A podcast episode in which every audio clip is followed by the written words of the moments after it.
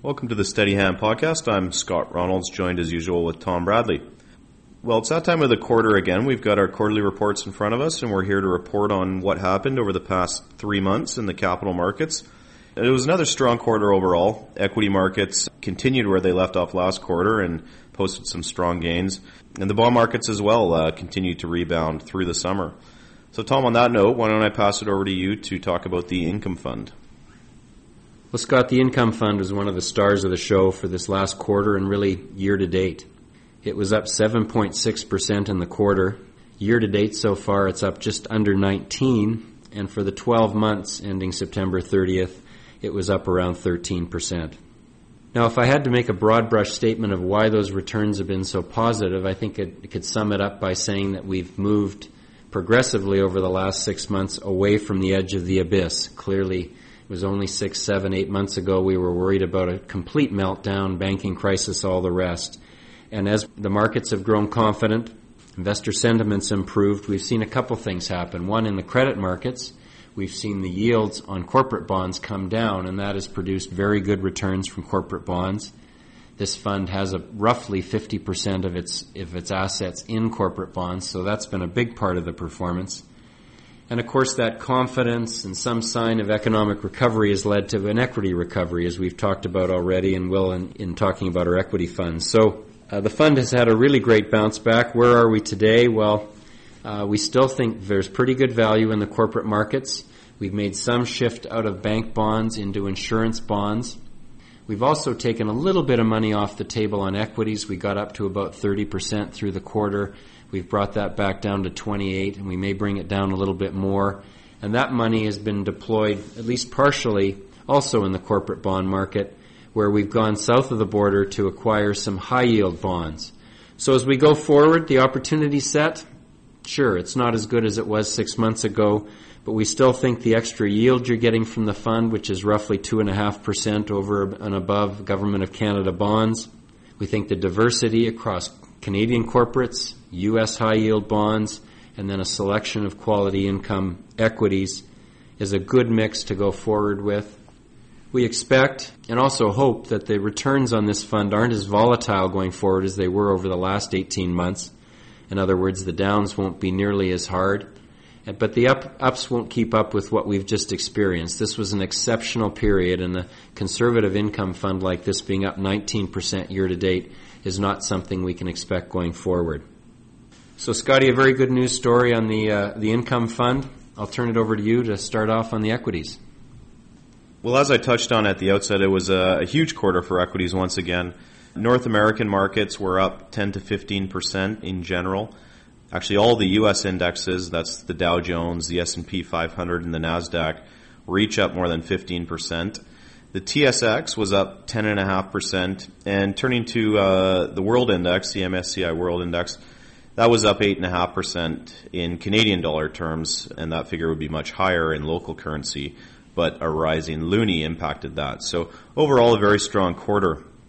Speaking of that rising loonie, it was up 8% on the US dollar and 11% on the US, or sorry, the British pound, and that impacted the fund's returns as it holds about 25% of its equities in the U.S., and two of its three overseas holdings are based in the U.K.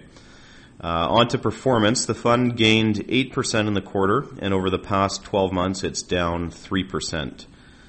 Just to look at the bigger picture with this fund, a term we've coined in our new advertising campaign is the undex funds, meaning that our funds look nothing like the index, as we feel this is the best way to beat the market over the long run. And this fund is really case in point. While the Canadian market is focused in resources and banks, the fund takes a much different approach. It focuses on the best that Canada has to offer and looks outside our borders to add growth and balance. So companies like TD Bank, Potash Corp, Research in Motion, Rogers, and Manulife are complemented with foreign businesses like Cisco Systems, Diageo, and IDEXX Labs, which you simply can't buy at home. The theme in the portfolio over the past several quarters has been quality. While I hate this term as it's a little overused, it really is the best descriptor of the types of businesses the manager holds. Now, these are companies that consistently generate cash rather than producing highly erratic revenue streams. They're not highly leveraged or burdened with debt, and they have a recognizable brand or a leader in their industry. Over the past several months, these are the types of companies that unfortunately have lagged the overall market during the turnaround. But their valuations are cheaper on average, and they're in a good position if a sluggish economic environment makes growth harder to come by. In terms of the transactions in the quarter, uh, there was very few, but we did make one or two changes. And listeners who are interested in those uh, few changes can turn to the report for further details. Tom, I'll pass it back to you for some comments on the Global Fund.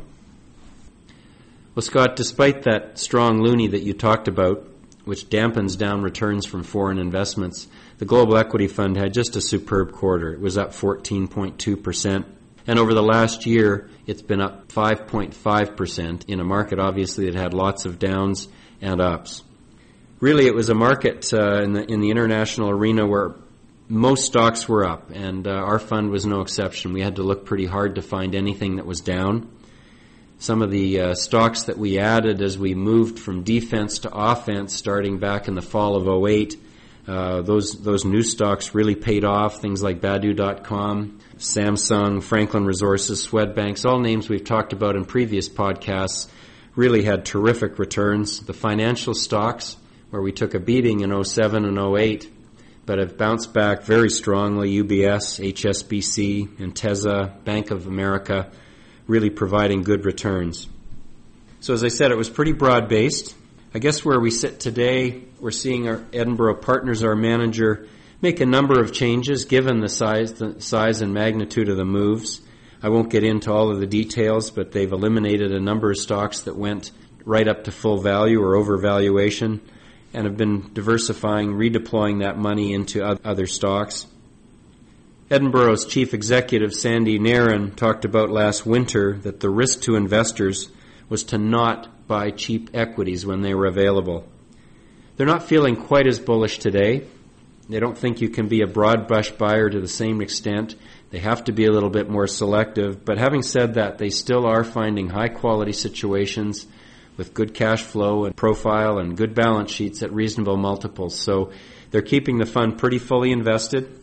It's about 98% in stocks, 2% in cash. And the biggest industry weightings continue to be financials at 23% and information technology at 17. So Scott, the Global Equity Fund has been a, a really superb performer through this. I'll leave it for you to finish up with the small cap fund. Well, we've painted a fairly rosy picture up to this point, but uh, I've got the challenge here of discussing the small cap fund. It has uh, definitely been the laggard in our lineup since the market turnaround earlier in the year. The fund produced a modest return of 2% in the quarter, which is quite insignificant compared to the small cap market overall, which was up over 20%. And over the past year, the fund is down 13%, while the BMO small cap index is up more than 10%.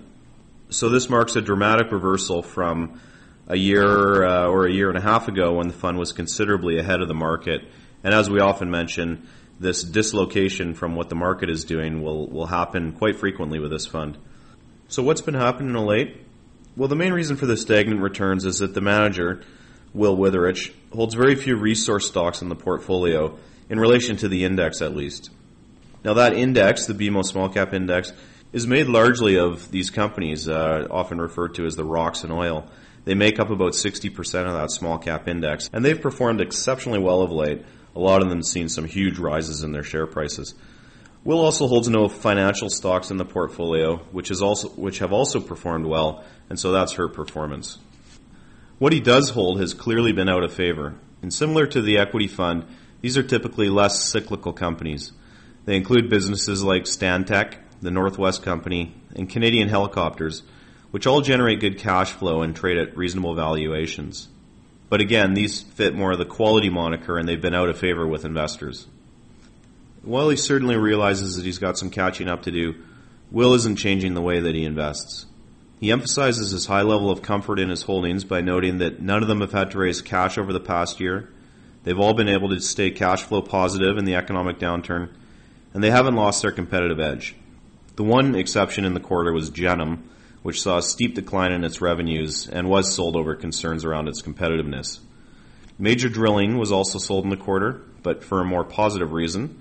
The stock had more than doubled from its March low, and it was starting to look expensive, so Will, st- Will sold the holding. We did add one stock to the fund as well, a company by the name of Medical Facilities, which we expand on further in the report for listeners interested in learning more about that company. Tom, I think I'll close it there. I'll pass it back to you for some closing comments. Well, Scott, I might just add on the small cap fund. I said last quarter in our letter that it's a good time to buy Will Witherich when he's out of favor and, and lagging behind the market, and I stand by that. Clearly, he had a tough quarter this time around and, and has fallen behind some of the other small cap players, but uh, he will bounce back and he'll typically be out of sync again sometime when he's going up and nobody else is. So uh, we encourage our clients to hang in and and uh, even do like I'm doing and add a little bit more there. And Scott, I just want to really wrap up. You know, if, as as investors, we all look back. We don't have to go very far back to really March, and certainly the months before that, to remember that we were urging our our clients and other investors to get out from under the table, at least be constructive about their portfolio, do some rebalancing, or even add to equities if they have the gumption for it. Today, we've had we sit here, we've had a huge rally, over 50% in the equity markets, and I guess the question is, where are we now? And and as we said in a, a recent blog posting, we kind of see ourselves as having moved into the middle. Middle in terms of what the economic outlook is. Uh, I think it could go either way.